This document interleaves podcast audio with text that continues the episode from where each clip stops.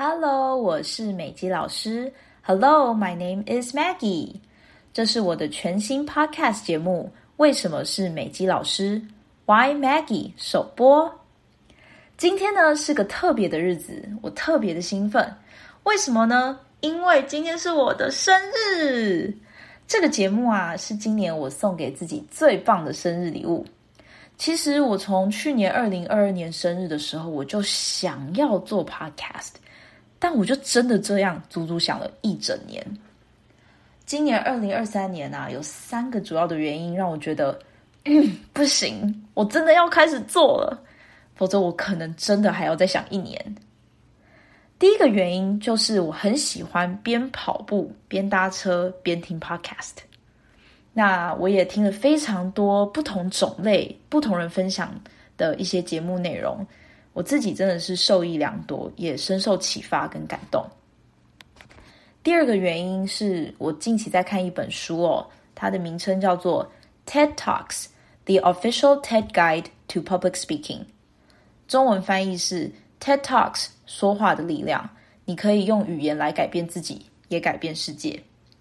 这是一本 TED 唯一官方版的演讲指南哦。整本书它围绕着一句很重要的一句话。那这句话是说：“The central thesis of this book is that anyone who has an idea worth sharing is capable of giving a powerful talk。”哇，这句话真的是深得我心啊！那第三个原因呢，就是我这个学期请高三的同学他们分组制作自己的 podcast 节目。 那班上的同学就大概分成十组吧，每一组呢至少都做了一集的中文版的 podcast，跟一集英文版的 podcast。那学生的作品真的是非常非常的棒啊，惊为天人啊！那身为老师我的的我呢，虽然教他们怎么去制作，但是我自己其实没有真的去做一个 podcast，所以啊，算了算了，刚好哦，就是。呃，学生们也快要毕业了，然后也刚好接近我的生日，我就告诉我自己，嗯，好，那生日这一天呢，我就要来上架我自己的节目，我要来试看看。好的，那我今天这个节目呢，我要跟大家分享的是我二十八岁的愿望清单。其实这些所谓的愿望清单啊，不是去列出一些什么很具体的一些目标，我要去达成啊。等等，其实我觉得它比较像是一种自我期许吧。总共呢有十五件我觉得很重要的事情，我希望可以持续或是更努力的去做到。特别在我要满二十八岁的这个时候，身为一个社会青年哦，在现阶段，我觉得这些事情对我来说真的非常的重要。我敢保证哦，十年前的我十八岁，我不会想到这些事，或是可能是。我可能也许知道，但是我并没有觉得它那么的重要，所以今天想要借由这一集的分享，呃，来记录一下这个心路历程哦。好的，那我就要来开始分享喽。第一件呢，我觉得很重要的事情就是我要欣赏自己的全部。我要欣赏的呢，是那些我没有办法改变的部分，我的身高啊，我的长相啊，等等这些。那也包含那些缺点，那这些缺点呢，我可能没有办法马上去改，但我知道我可以改，但是我不用逼着自己马上去改变这些不好的事情，因为呃，属于比较完美主义个性的我呢，有些时候我会意识到自己有某一些缺点或是不够好的事情，那我就会很强迫或是很要求或是很压很压迫我自己，就是我一定要赶快去把这些事情给处理掉、改变。但往往，呃，这样子的一种心态，让自己造成非常大的压力。我可能也没有办法真的去改变，但是我心理上面其实已经，呃，有一些呃压力的存在，然后导致我没有办法好好的去接纳自己跟爱自己。所以我觉得这一点对我来说非常非常的重要。第二件事情呢，叫做拥抱脆弱的自己。脆弱的我是什么样子？我会特别的敏感。玻璃心啊，容易受到外界事物的影响。我们都知道一年有四季，那我觉得人的生命也会有四季。当冬天来的时候呢，我要告诉我自己，我要好好的休息。我可以允许自己放纵啊、耍废啊，允许自己慢下来都没有关系哦。我不是机器人哦，即便是机器人，他们时间到了都要进场维修，那更何况我是一个人嘛。所以，呃，如果我再次面对到我生命当中的冬季来临的时候呢，我要做的一件事情就是我不要让自己着凉了，然后我要好好的呵护我自己。我相信，不管在哪一个季节，我的生命都可以一样的美好。第三件事情呢，就是冲刺之前要暖身和助跑。我呢，就是那种面对新的事物跟挑战的时候，一开始会非常热血投入，冲啊！但是呢，却忘记要先暖身跟助跑。那如果那个马拉松是短的话，叮一下，叮一下，马上就可以到终点，没事，safe。但如果是那种长期的马拉松的时候，往往结果就是三分钟的热度，虎头蛇尾，或是我没有办法持久。这个就让我想到龟兔赛跑这个老掉牙的故事哦。但是真的真的，我觉得有些时候要提醒自己，不能当那只兔子，一定要当，也不是说一定要当啦，就是你要看在什么样的阶段。但但就这这件事情对我而言，我觉得我要提醒我自己的是，那我宁可去当那一只乌龟。最后我坚持，虽然过程当中可能会被人家耻笑，觉得啊你怎么那么慢啊，然后怎么就是你看大家都跑那么快，你到底在干嘛？但其实真正到后面，我是成功的。所以，呃，做任何事情之前呢，我觉得要先有预备，然后慢慢慢慢来，到后面对的时间要做对的冲刺，才能够坚持下去。第四件事情呢，叫做慢慢来比较快。哦，我呢是跟刚刚一样哦，就是喜欢冲刺嘛，哈。然后呢，很喜欢那种生命很充实的感觉哦，每天都塞得满满的这样。但有些时候啊，太快太快，快到会失控。结果呢是什么？就是我很多事情都做不好。那更更严重的话呢，就是我可能会影响到身边的其他人。举例来说，可能在团队合作的时候，因为我的动作太快，然后别人就会跟不上我的步调，所以我反而没有办法把事情。可以做好，然后别人也很难去跟我合作，所以，呃，我知道自己是一个急性子，因此我希望我自己可以慢下来。有些时候慢慢做，我反而会把事情做得更好。第五件事情呢，叫做少即是多，less is more。别贪心，别贪心，真的不要贪心。有些时候啊，我什么都想要，但却什么都抓不住。我举一个比较实际的例子，呃，我常常在搜寻网页上面，我要搜寻，我下了一个关键字，然后我要找资料嘛。那我们都知道，就是搜寻引擎都会跑出非常非常多页的搜寻结果。那对我来说，我就觉得，嗯，我要尽可能的去在海量的资讯当中呢，去找到我要的资料，所以我就会。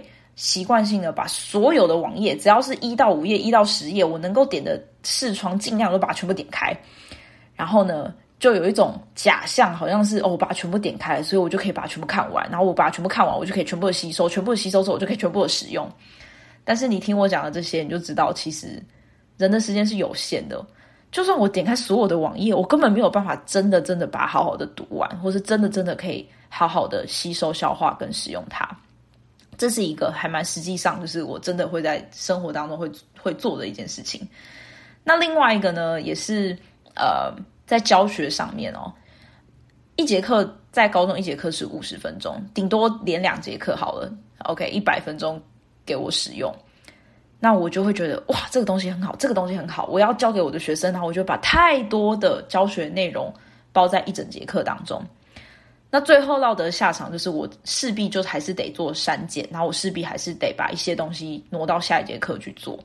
那变成说，其实我真正花的时间是更多的，因为我一直要在过程当中不断修改。那还有一个是在我个人的学习上面，呃，举例来说，我想要考某一个检定的考试。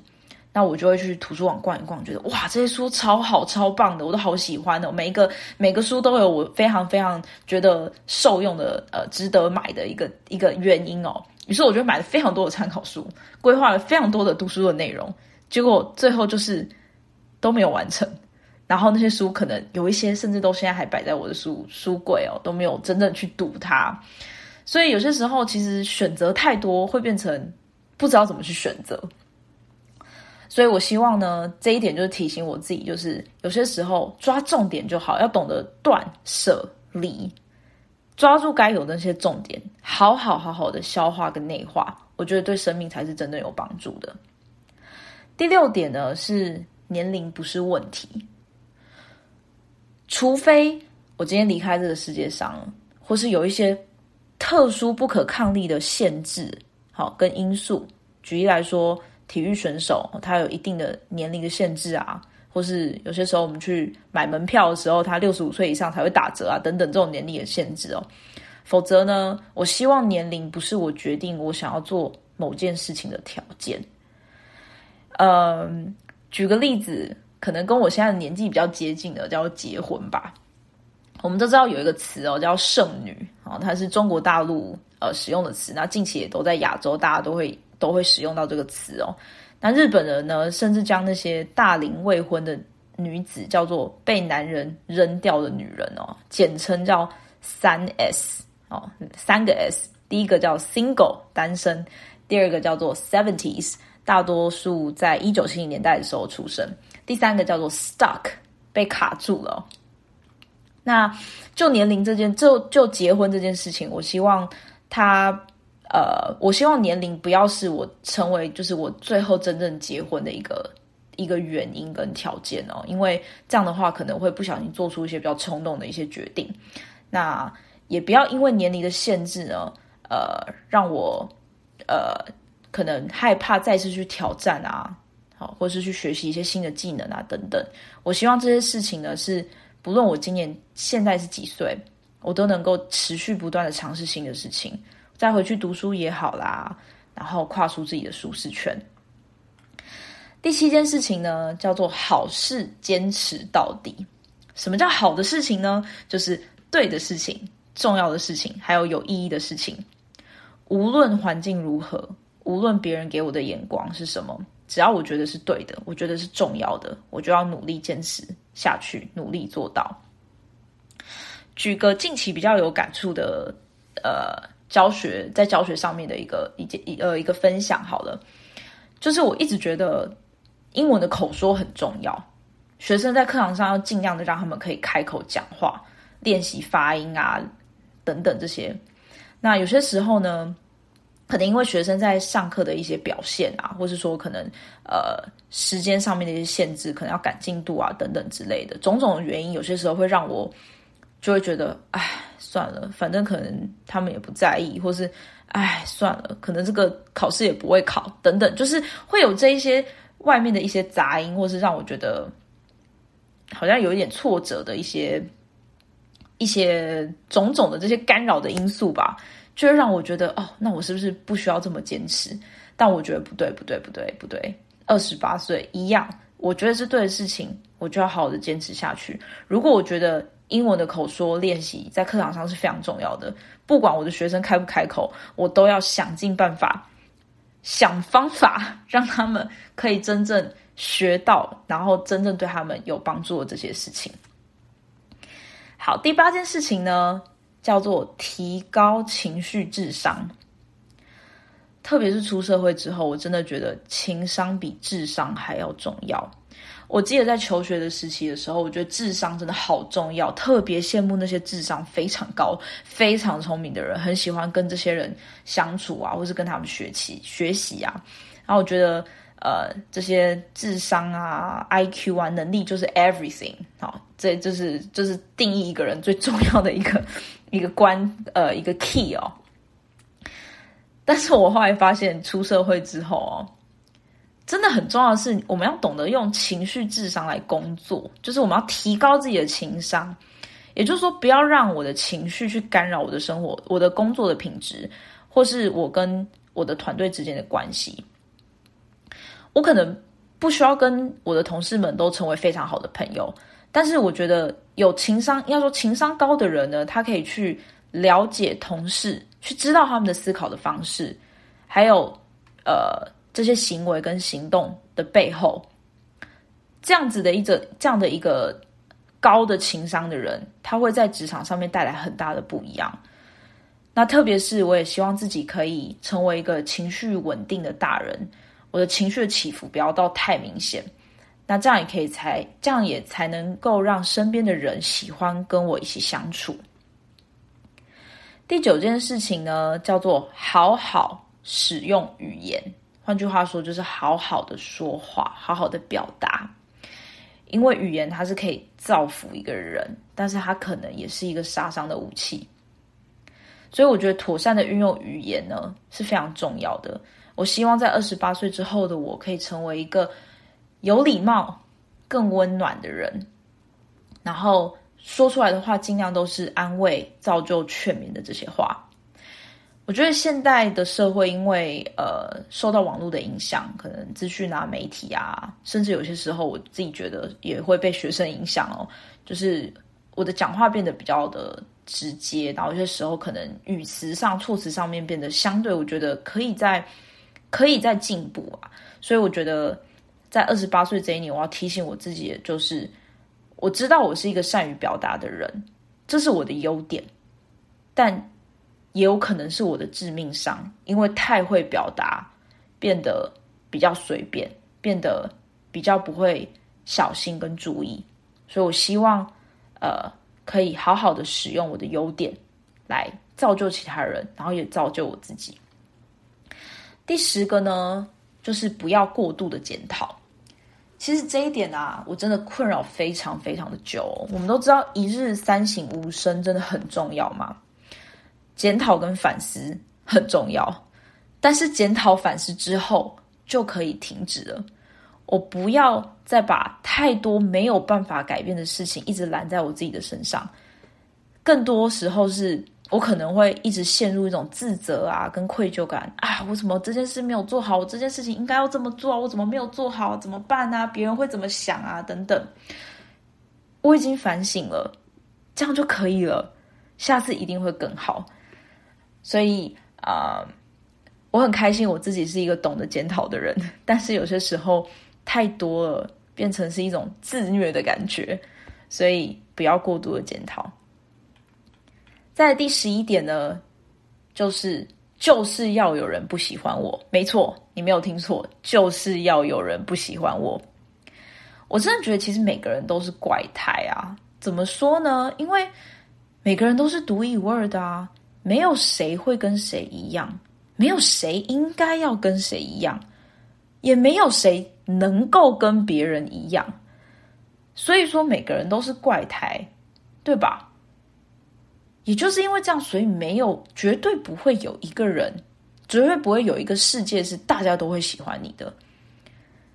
我知道参考别人的建议真的很重要，好，别人看了你的一些行为啊，就说啊，你这样子做应该要怎么样怎么样，你可以去听别人给你的建议。但是我觉得很重要的是，我要去过滤这些建议，然后至少百分之九十趴我要做回我自己吧。所以如果这个世界呢，呃。有人喜欢我，也要有人不喜欢我，这样就对了。所以不要太过在意别人的眼光。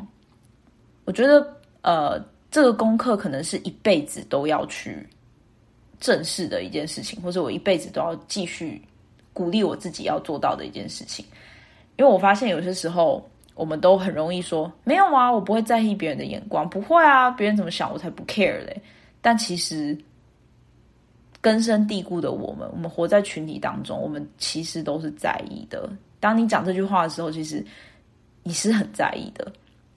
所以我觉得这个要不断不断的提醒自己，我们都是独一无二的，一定会有人不喜欢我，所以我要做我自己，然后我要去珍惜那些欣赏我的人，这样就可以了。在第十二件事情呢，它是一个等式哦，那我来解释一下哦。思维比注意力还要重要，注意力比时间还要重要，时间比金钱还要重要。好，所以就是用一个等式来表示的话，就是思维、注意力、时间、金钱。思维是什么呢？就是我们怎么去想，怎么去思考哦。那注意力呢？就是我们全心投入去做一件事情的时候，不是只是哦被迫很努力哦，我就是要很努力这样，没有，是你真的全心全意的去投入，也就是说我们达到了心流的状态，那个 flow 的状态。时间呢，就是我们愿意花多少时间去做一件事嘛。金钱就是你愿意花多少的钱去做一件事情。那这边我体悟到一个一个很重要的点，就是说金钱呢，往往只是结果。我们要不应该把所有的焦点都放在金钱上面？注意力跟时间，还有我们的思维，才是最无价的资产。什么意思呢？举例来说好了。我因为喜欢教学，然后我把我所有的思考啊、注意力跟时间都投入在教学上面，所以我花了呃我的这些资源，于是我最后赚到了钱。所以金钱其实只是一个结果。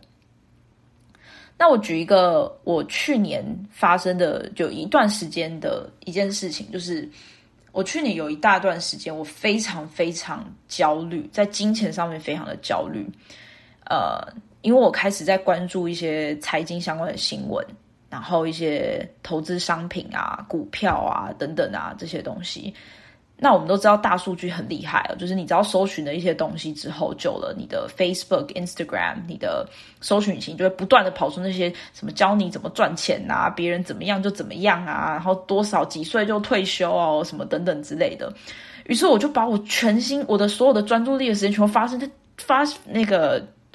Focus 在赚钱这件事情，就是钱，我怎么钱那么少，怎么办？别人几岁就怎么样？那我现在到底在干嘛？那我之后会不会退休之后钱不够啊？等等，这些都是一直在焦虑这件事情上面。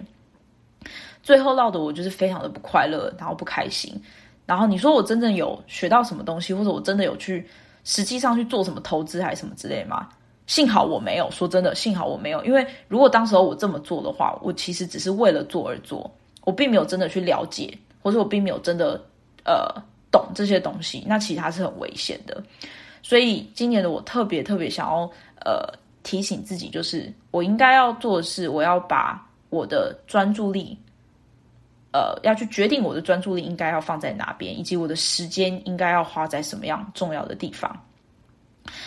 呃，坦白说，最直接的就是我其实也只是目前就是一个社会青年嘛，就是刚出社会没多久。你说我有多少的资本可以去做这些很大笔的投资嘛？其实算一算是不够的。那我与其花时间一直在想说，天哪，我怎么去赚得更多钱？我觉得更重要的是，我应该去把注意力放回我怎么去精进我的专业。一旦我成为一个够专业、够有能力，然后我把时间放在对的地方的时候。我相信钱它只是一个结果，它不应该是我，呃，把我注意力跟焦点集中放在的一个项目上面。那为什么思维呢？在这个等式思维会是最会是在最前面的原因，是因为思维会决定我们的注意力和时间要放在哪里。这一点呢，特别是在我前几个前几个礼拜吧，我觉得真的是影响我很深，然后也。我决定在我二十八岁之后要继续往这个方面迈，继续往这个方面继续精进跟努力的地方哦。那第十三点呢，就是睡好、吃好、增肌、减脂，哦，就是字面上的意思。充足的睡眠，饮食要健康，而且要节制。我发现节制这件事情对我来说是特别的困难，因为我真的真的非常的爱吃哦。那有些时候会放纵自己，就吃的太多，或是。呃，吃的东西太油、太甜、太咸啊，等等。然后还有很重要的是要减少脂肪，锻炼肌肉哦。我很感谢这两年的我，呃，鼓起勇气，然后去健身房，很认真的做重训，然后也请了教练，每每周基本上都非常的规律去练习哦。我记得在我大学的时候啊。我每次进去健身房的时候，我就是一直不断的去做有氧、跑步、踩脚踏车等等这些。我每次看到那个重训器材，我知道要重训，我知道它很重要，但是我却没有那个勇气去用那边的器材。有一个原因是因为我根本就不会用，所以我很怕我做我过去的时候，我要开始使用它的时候，我根本就是用错，或是就我很怕被隔壁的笑。那另外一个原因就是，通常会去用这些健身重训器材的那些男生跟女生们，他们感觉身材都非常的好。那我就觉得，我每次走过去，我都觉得啊、哦，没有办法跟他们比较，就有一种自己好像很差的那种感觉哦。所以种种的这些心理障碍，就让我一直没有办法去尝试。但我很感谢，就是我后来出社会工作之后，我自己有钱，那我就告诉我自己，这是对我自己的一个很重要的投资，就是我的健康。所以我希望二十八岁之后的我呢，能够继续坚持这四件事情哦：睡好、吃好、增肌、减脂。拥有健康的身体啊，就是要来极大化我自己所拥有的时间哦。就是刚刚前面那一点那一点所说的，时间呢比金钱还要更重要。第十四点呢，就是记录生命。全世界最公平、最贵的就是时间。也就是说，我们再怎么努力，就是赚不回来。每天每一个人醒来的时候，我们的时间银行就会存放二十四个小时。无论你好好的使用，或是都不使用它，时间一到，这二十四个小时就会不见。所以我希望可以在二十八岁之后，我可以用文字、用声音，或是用影像来记录我的生命的经历，不论是丰盛或是脆弱的，因为时间过了。我也就忘了，有些事情我就会忘记了，那我以后也记不起来了。所以我希望可以就像这个 podcast 一样，把我生命的经历记录下来。更重要的是呢，我希望我自己可以每一天都去数算那些值得感谢的事情，把它记录下来。我觉得这样子可以提醒我们自己，生命其实是美好的。最后一件事情。最后一个清单也是我觉得最重要的一个吧，就是培养美好的关系。有一本很知名的书哦，它是阿德勒的，呃，里面都在讲阿德勒的一些概念哦，叫做《被讨厌的勇气》哦。阿德勒在里面说，所有人的烦恼，所有的烦恼都是人际关系的烦恼。有一篇 TED 演讲哦，我也非常的喜欢哦，它叫做 What Makes a Good Life lessons from the longest study on happiness，到底是什么样的东西造就了美好的生活？它是一个最长的幸福研究所学到的一课。里面就有提到那些感到幸福的人哦，就是有美好关系的这一群人。那华人呢，我们有一个非常重要的一个，呃，应该说有一句俗谚吧，它就叫做“有关系就没关系，没关系就有关系”。哦，所以这个就告诉我们，其实关系真的是非常非常的重要，而且它就在我们生活当中的每一天哦。所以在二十八岁之后的人生呢，我希望我告诉我自己，就是好好的去经营关系，然后有些时候宁可让自己吃亏，我都要永远选择站在善良的那一边。好的，以上就是我。二十八岁这一年哦，就是满二十八岁的今天哦，我希望可以继续努力或继续做得更好的愿望清单。那值得一提的是啊，其实我在二十八岁之前的我所有的生日的愿望，基本上都是下一些很具体的目标，就像我刚刚说的，呃，譬如说我想要瘦到几公斤啊，我要考过什么样的证照啊，等等之类的。那我觉得随着生命不同的不同年啊。呃，达成的几率高跟不高，就是有很高的，然后也有就是达成几率超低的，就是每一年的状况其实都不太一样。